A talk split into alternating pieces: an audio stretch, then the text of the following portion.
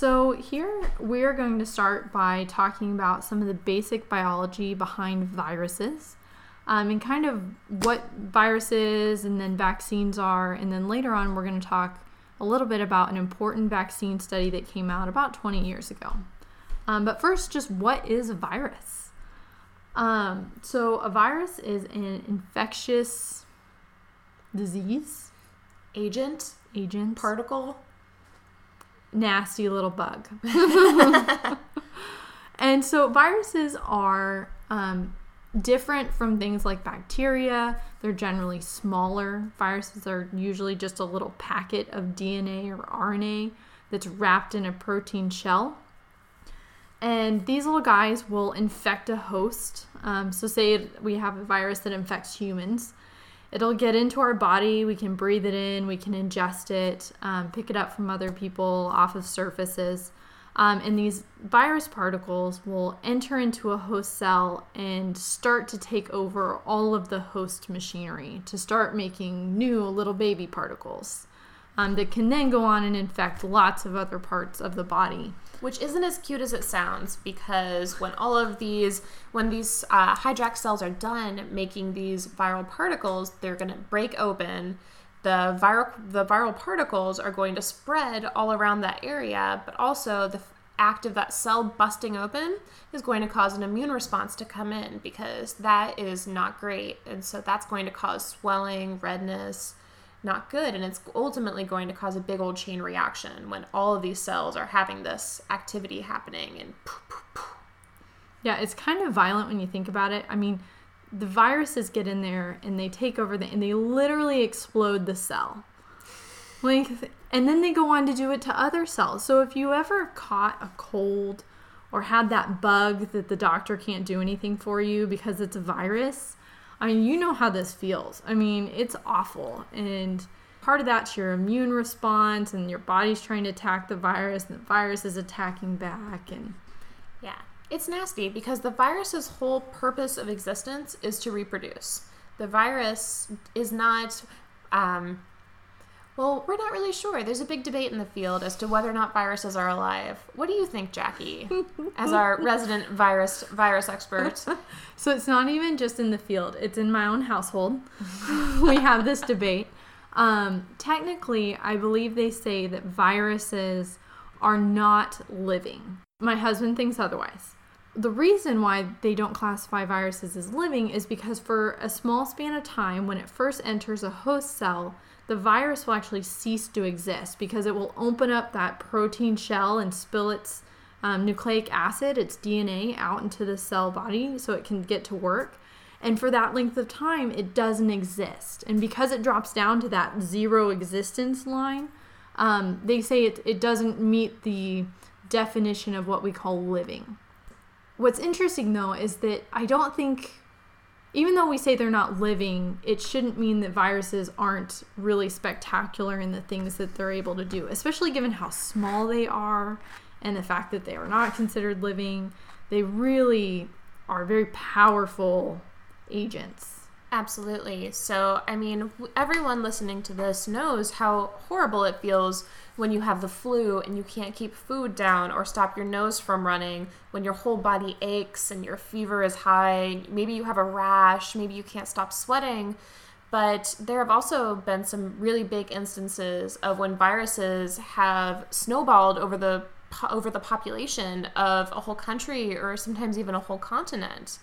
Um, Oh yeah, yeah. No, we think about like the common cold and how bad that is, but in the past there's some pretty horrendous examples of where viruses have really decimated entire populations.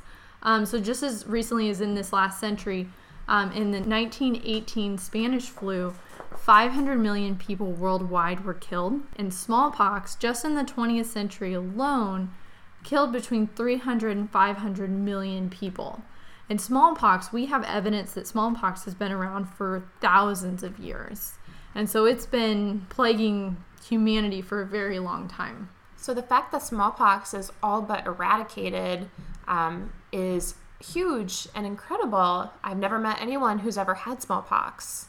Yeah, no, some of you probably may have been in the generation where you got a smallpox vaccine and it was a pretty righteous um, scar that you got on your your shoulder. But I mean, the smallpox vaccine is one of the biggest achievements of modern medical science.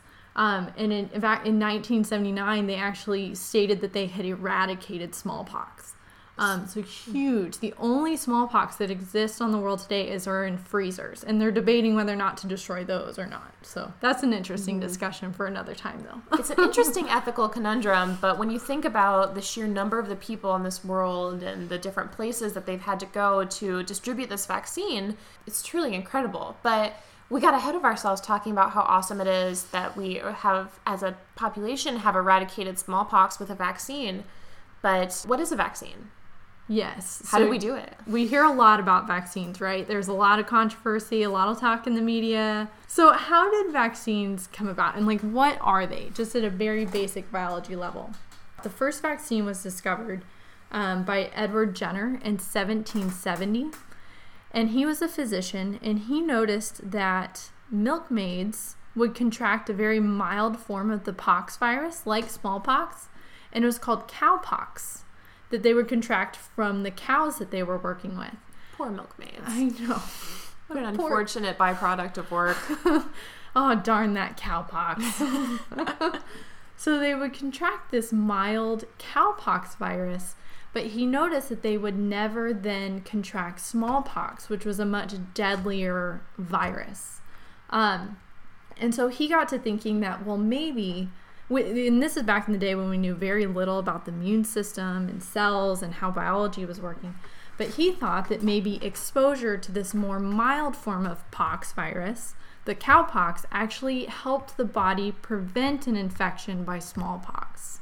And so, what he did to test this theory is he actually would take some sample from an infected person and actually inject that this is horrible.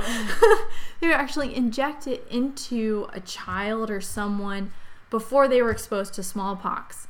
And what he found is it was successful that when he gave them cowpox and they would develop this slight fever due to the cowpox get a few spots um, but then they would never then contract smallpox essentially potentially saving their life. Which is a very high risk way to perform this experiment but what an incredible result. I would take a couple of spots of cowpox over wrestling with smallpox any day.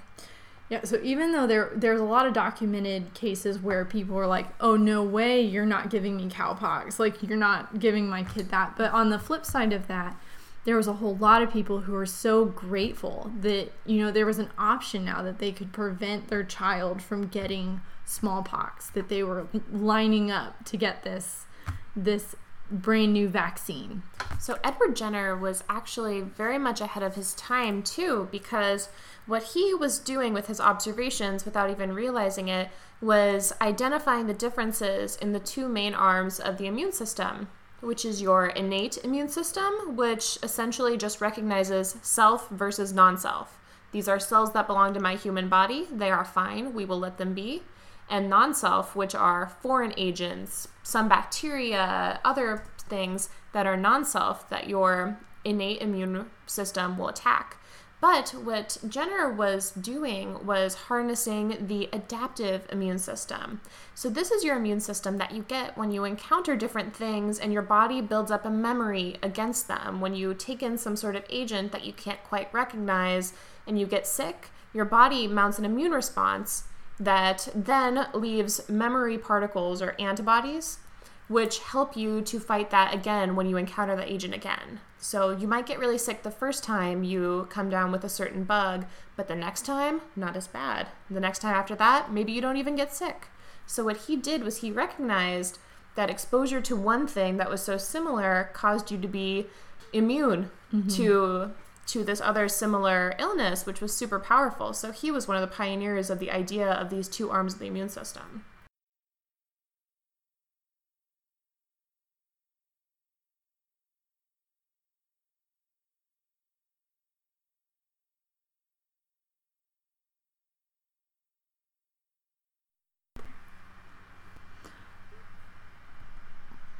Okay, so how do vaccines, as we kind of in modern times understand them, how are they inducing an adaptive immune response?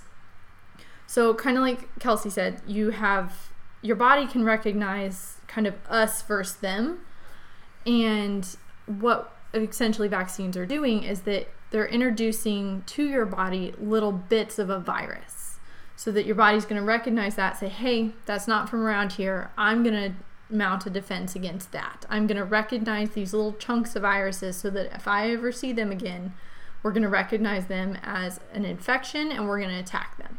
Exactly. And these viruses aren't functional. They're pieces of virus or they're dead virus or they're inactive virus. So they're not functional. But if you've ever gotten a vaccine and then had maybe a fever or something after that, felt a little nauseous, a little squamous, uh, what's happening is that's not the vaccine itself. That's your body's immune response against it. Is that's your body. That's how you I hate to say it's how you know it's working, but that's a sign that your immune system is doing what it's supposed to do. It's recognizing that vaccine is not self and it's building up that adaptive immunity so that the next time you get the vaccine, the next time you encounter that virus in the wild, you've got the antibodies, you're ready and mm-hmm. you won't be you won't be ill with it. Which is pretty incredible that we've come this far from injecting samples from milkmaids and cows that have cowpox into people, which is probably if if nothing more, really really gross and unsanitary to being able to have modified viruses that can't reproduce to be injected into your body so that you can't get sick. What an advancement. and it's even gotten better from just a couple decades ago. I just read that so the the pieces of the virus that they put into you, they call them antigens. So that's what your antibodies are going to be targeting are these antigens. And it used to be that we had to inject a lot of them to get an, a response, but now it's much, much lower. They're injecting far less antigens because we know more about how much to deliver, how much do you need for an effective response. And so we're even though we're getting generally more vaccines nowadays, there's far less bits of viruses going into us to get the effect. So that's kind of a nice improvement. Yeah.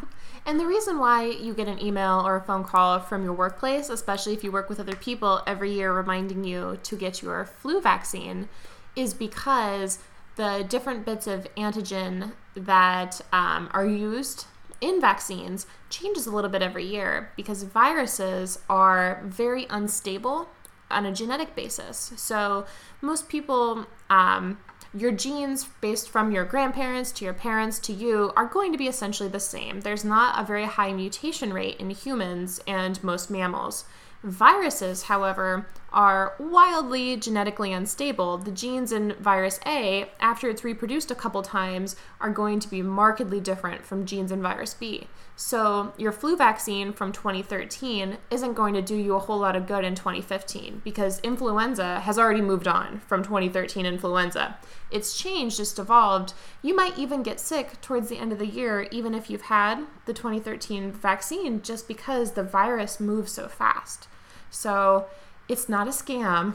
There, it's essentially it's a different flu every year, maybe yeah. even twice or three times a year. So any vaccine that you can get will help you to avoid that. Mm-hmm. And like you said, it, it changes so quickly, and sometimes they have to forecast ahead what they think the flu is going to do, and that's just a tricky game to play. Oh, yeah. So, why do we need vaccinations? Yeah, why? What's, what's so bad about getting sick with a virus, Jackie? I mean, do we have a defense? against being ill with a virus? Unfortunately, we don't have a lot of options. When it comes to treating a viral infection once you have it, going back to the doctor who's just looking at you saying, Sorry, bub, like, you have a cold. I really can't help you. It's a bug. Um, so, why is that? Why can't we have the antibiotic version for viruses? Um, and I I believe my understanding is that because viruses again are so small and they utilize so much of their host systems or machinery that anytime we try to drug that or target something, we're really targeting our own systems. There's very little things that are unique to a virus that we can target that actually will stop an infection once it's begun. We can't shoot the virus without shooting ourselves too just as badly, even if we get maybe 100 million viral particles, that's a drop in the bucket because A, there's a bunch of them that are already in mm-hmm. cells doing their job anyway, and you're also targeting parts of your own body, which at this point, if you're sick with a virus, you probably feel pretty rotten to begin with. Plus, adding something that's hurting more of your cells isn't really ultimately going to have a healing effect for a lot of it. Mm-hmm. So, a lot of the advances that we've made against viral infections have been targeting the viral reproductive cycle to try to get them as they're disassociating and as they're reproducing. Um, mm-hmm. Um, there have been some really good advances made in targeting uh, HIV, mm-hmm. uh, which is a retrovirus and we won't really get into that but there's different kinds of viruses how they reproduce and how they move how they infect the body is very different but mm-hmm. the ultimate story is that the best way to treat a virus is to not get one in the first place Yep, and that's where vaccines come in. It really prevention is the best best defense against viral infections. So since we just got done talking about vaccines and how they work and how great they are, uh, next we're going to transition to one of the big successes of vaccines in recent history, and that is the Gardasil vaccine, which vaccinates against, against uh, human papillomavirus, or HPV, as we're going to be calling it from here on out. And this vaccine was developed to prevent HPV induced cancers and is really, really cool. But what we're going to do in this segment is sort of unpack what this vaccine is, why HPV causes cancer and why it matters, and some of the social is- issues surrounding why not everybody is flocking to go get their HPV vaccine.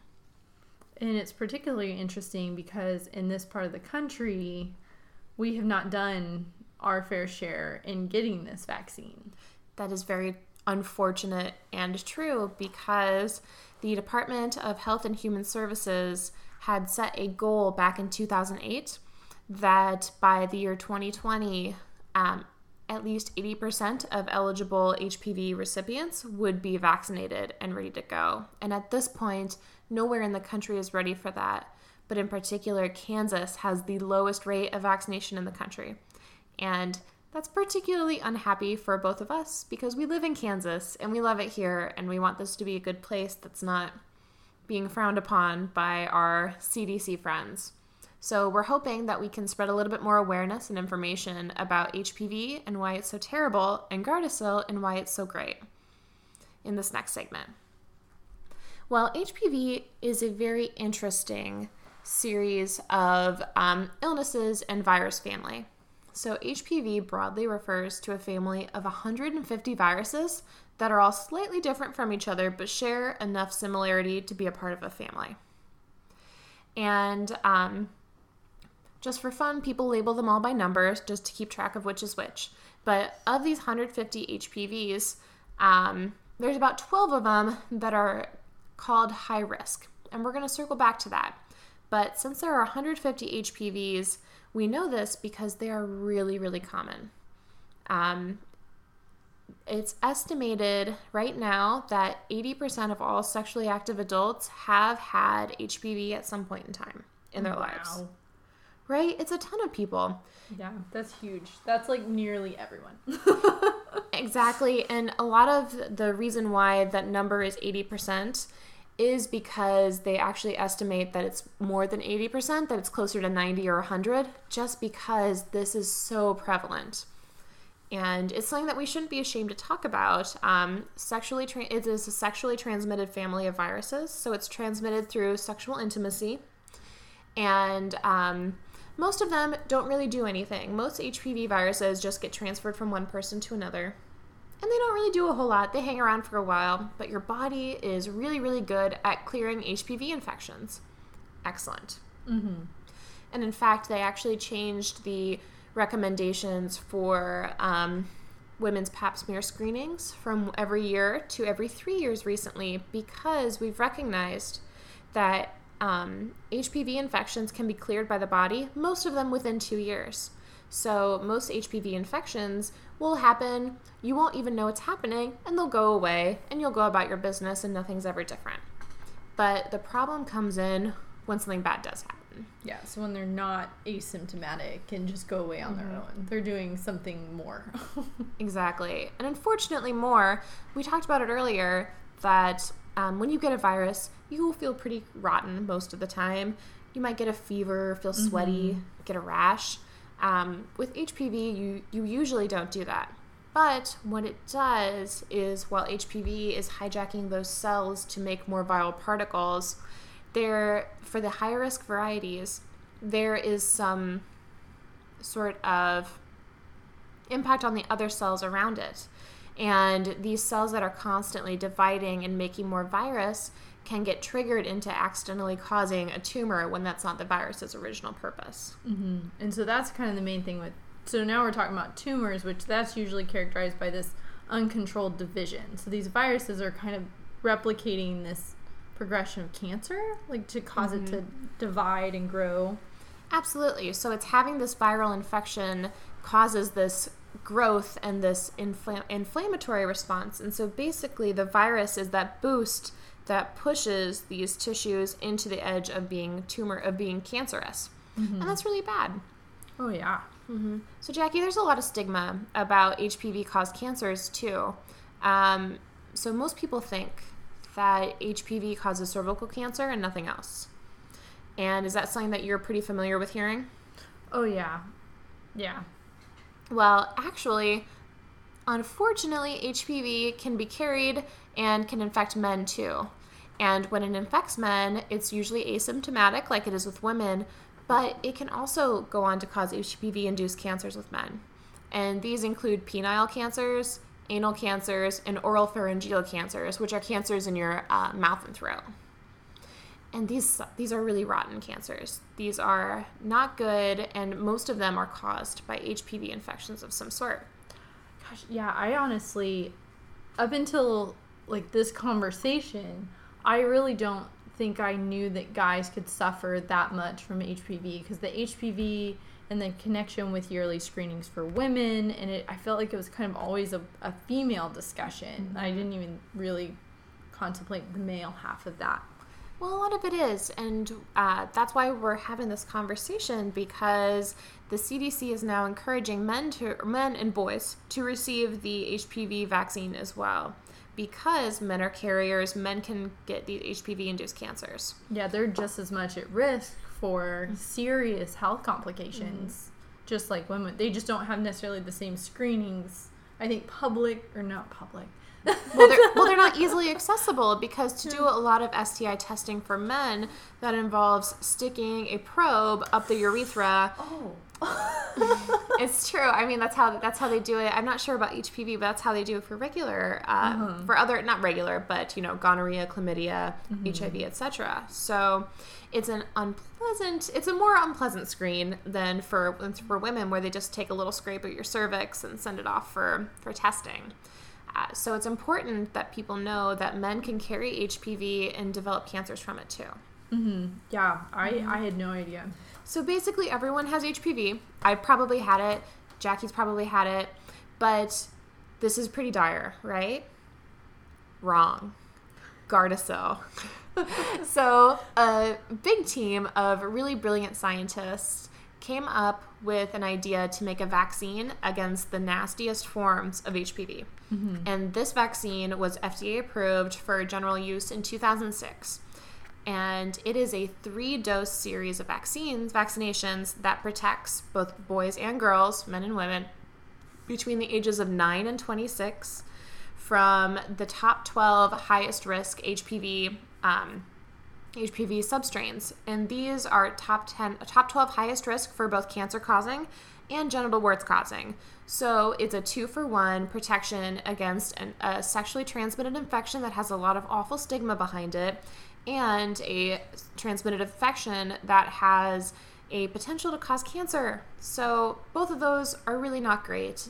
And the opportunity to protect your children or yourself from them is a really, really brilliant modern medical marvel.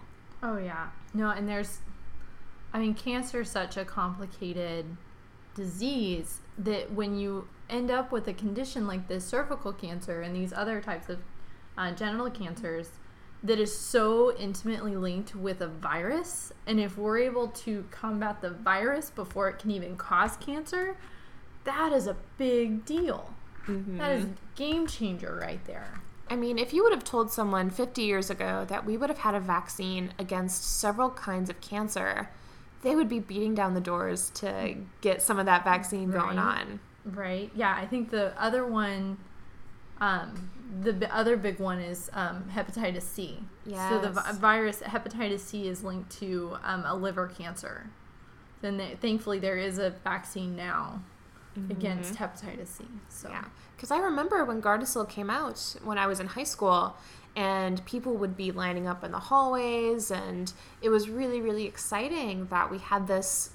We had this vaccine that was just something that we had no one had ever heard of before. Besides, because the hepatitis C vaccine is so commonplace now, and I mean, this is a fairly significant number of pretty devastating cancers we can vaccinate against. Yeah, and then you never have to worry about them. I mean, it's a cheap vaccine. It's quick. It's, I mean, it's just another shot. Mm-hmm. And oh, look, you don't have to worry about cancer of this variety.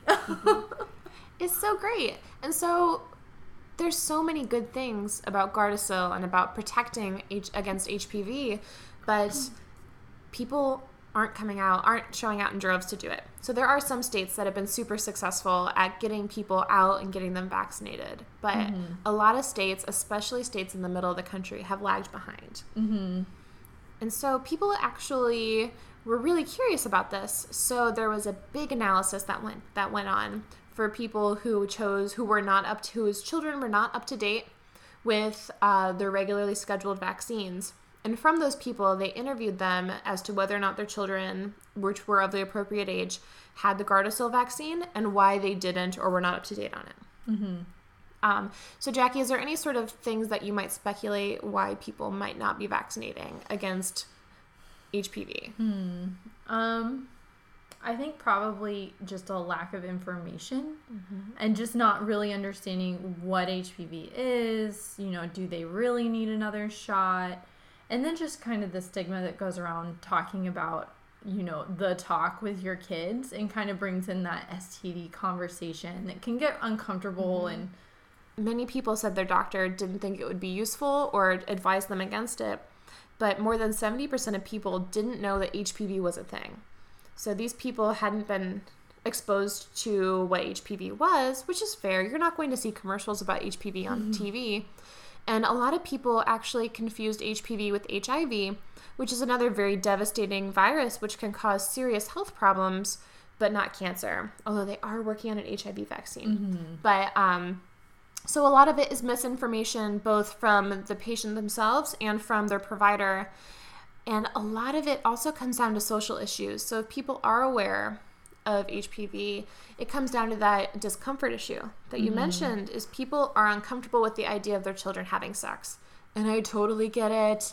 It's gross. And no one wants to think about their children having sex, especially when you think about the areas where HPV vaccination is very low, which is in the more conservative and more religious areas of the country. Um, a lot of these people are thinking that, or hoping and praying that their children will abstain until marriage, which is totally fair, and it's um, and it's a really good goal for a lot of people. And they think my child won't need this because they're not going to be promiscuous. If they get this vaccine, then they will have license to have lots of sex. So I think a lot of this comes down to people understanding that this vaccine is a protection. You can have one partner and get HPV. You can have 10 partners and be miraculous and luck out of not getting HPV. A lot of it's luck, but most of it is bad because most people have HPV of some sort. Exactly. And it doesn't have to be from actual penetrative intercourse. It can be from any sort of um, touching that involves an other peop- other person's, you know, genital regions or mouth or something like that. So, being exposed to HPV is probably going to happen at some point in any adult's life if they plan to have any sort of intimate contact. So, we hope that just knowing about this will hopefully demystify a lot of the unhappiness about it. A lot of people from the study didn't know that boys could be carriers of HPV or could receive the Gardasil vaccine. I did not. I am one of them. I am now educated. I didn't know until recently either, and I'm a cancer researcher, so I'm just as guilty. Um, which is great because mm-hmm. I think that with each immu- with each vaccine, you are making that person a part of a herd immunity. So I, you're building up that defense against these high risk strains, and the more that we build up that herd, the more likely we're going to push these strains out the door. So hopefully, no one will ever have to encounter mm-hmm. HPV induced cervical cancer or all the other horrible cancers that go with right. it. We're trying to smallpox HPV, do what we did to smallpox. Send it out the door, kick it to the curb. We're going to make the herd so that people like me who aren't vaccinated can be safe in our little bubble of sickness. But to clarify there, so she's not vaccinated not by choice but yes by, by medical necessity so i have a medical condition that means that i can't receive vaccinations and so the herd immunity is something that I take very close to my heart out of very selfish reasons that I don't want to be sick all the time. So the more people are vaccinated against everything, the healthier I am. So you're in that really precious group of like leukemia patients and autoimmune disorder and newborn babies. And newborn babies Just as are, cute. That we are all protecting when we get vaccinated. Just so. think of me when you get shot. Actually, maybe don't. Think of the babies. Do it for the babies. Do it for the babies. They're so cute and squishy, and they're very defenseless. And so, like one of the last things I wanted to talk about about uh, the vaccination for Gardasil and why it's been a struggle in parts of the country is is that um, many of these respondents who had actually gone through with Gardasil were not their their their children were not up to date. So I mentioned earlier, it's a three dose vaccination schedule. Mm-hmm. And a lot of people had rec- had had their child received one dose or even two, but they were not up to date on all 3 mm-hmm. This has been a little conversation about HPV and a really incredible, innovative vaccine that we have against a cancer causing family of viruses. Um, there's a lot of social issues around them, and a lot of them are really relevant to our own backyard in the Midwest. Mm-hmm. But we hope we've illustrated that the risk associated with these viruses is just too high to let this opportunity getting this vaccine go by mm-hmm. and that really it's it's a miracle that we have a vaccine that can stop cancer and that yeah. we i mean it's just a wonderful thing when we're very sensitive to the uncomfortable social situations of if you are in a very conservative household and lifestyle, but at the same time, this is a medical marvel that we have on our hands, and just providing your children with that extra little bit of protection, even if they never need it, is a wonderful luxury to have in this day and age that we live in. Um, mm-hmm. It's truly incredible to get to watch this evolve. Oh, yeah. And we hope that three shots is a worthy trade off to not having to deal with all of the horrible things that could come down the line. well, it's incredibly unpleasant too. I mean, if you have an HPV infection with one of the high risk strains, there's a lot there's really uncomfortable procedures where they will ablate the abnormal cellular areas on your cervix i will admit to not knowing a whole lot about how they treat uh, the penile and anal cancers in men but i'm very familiar with the unpleasant things they do to your cervix if there's irregular cellular growth there and this discomfort and the stress and the agony involved like in the emotional side on if you mm-hmm. have a scare a brush with one of these high risk strains is something that no one wants, and I don't think any parent would ever want that for their child either. Mm-hmm. I agree. So we hope that this has been illuminating in a way to maybe make you think twice. You know, maybe my kids should get that, even if they're a perfect pristine angel and they're never having sex until they're 35 and they get married. But like me. oh goodness.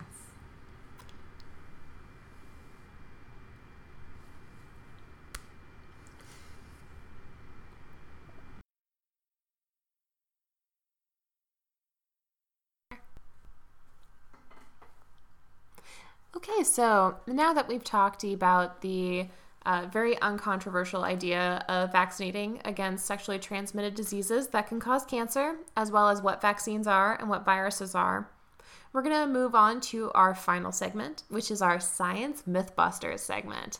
So, in this segment, what we're going to do is we are going to um, take some of the common claims that seem a bit outlandish, but you don't really know what's true and what's false So, today we're going to tackle the bite sized topic of the idea that vaccines cause autism.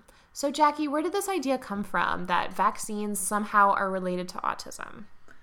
Yes, so this claim started about 20 years ago and it was made by a report that was published in a journal called The Lancet in 1998. And the authors of this paper, so the main author, he was Andrew Wakefield, who was a physician in the UK, and he published a study where he found that in 12 cases of young children, he found that they had developed symptoms of autism shortly after receiving the MMR vaccine. So, the vaccine for measles, mumps, and rubella. So, Jackie, about everybody gets that MMR vaccine, right? Like, yeah, that one's required. That's one of those that you, in order to go to public school, you have to have your MMR vaccine. So, from the surface, this looks pretty scary. Eight out of 12 kids that he evaluated came out with uh, vac- with autism like symptoms not too long after receiving this vaccine. Oh, yeah. Well, what's the problem?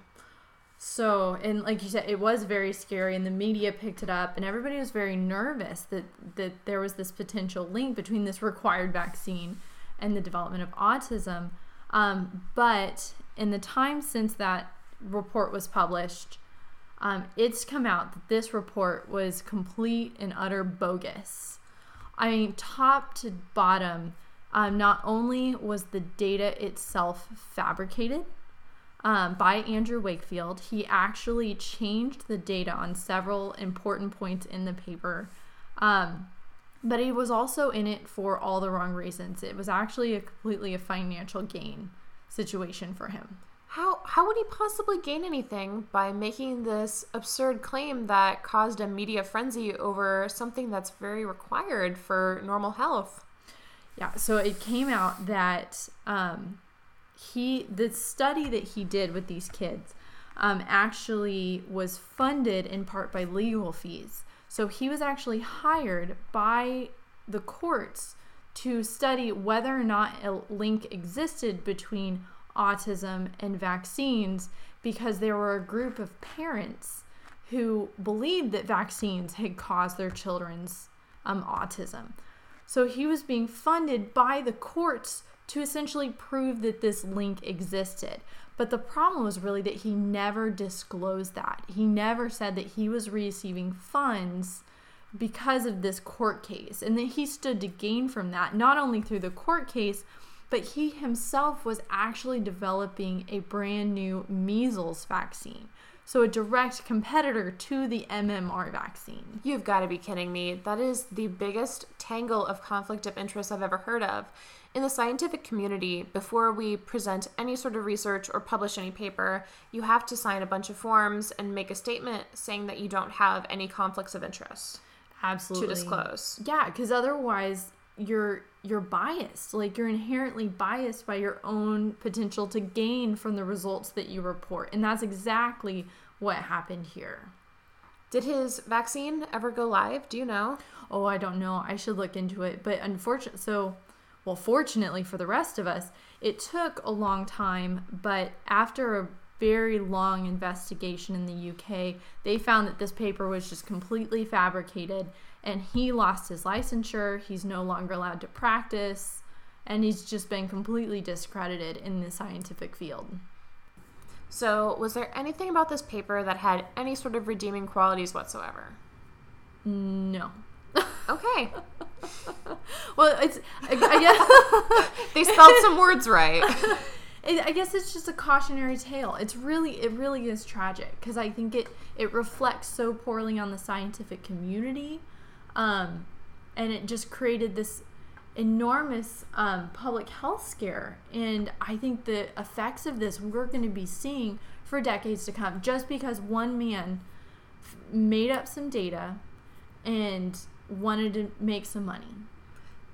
So, Jackie, if you were to have a child right now, would you be afraid about the link between vaccines and autism from this from the findings of this paper? No, no, there is absolutely no evidence that I have seen in that study that was absolutely false, or any of the other studies, major studies that have been done um, looking at links between developmental disorders and vaccines. There's no evidence that I've seen that suggests that there's a link.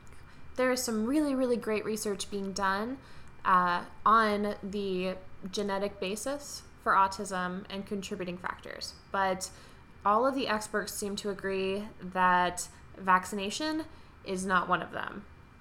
Very true. And we'll be sure to post some of those resources so you can see kind of what's being done in those areas and also the vaccine research um, on our Facebook page. So be sure to check that out. The Wakefield paper has redacted in really cool big red lettering right across every single page so you know that it is nonsense.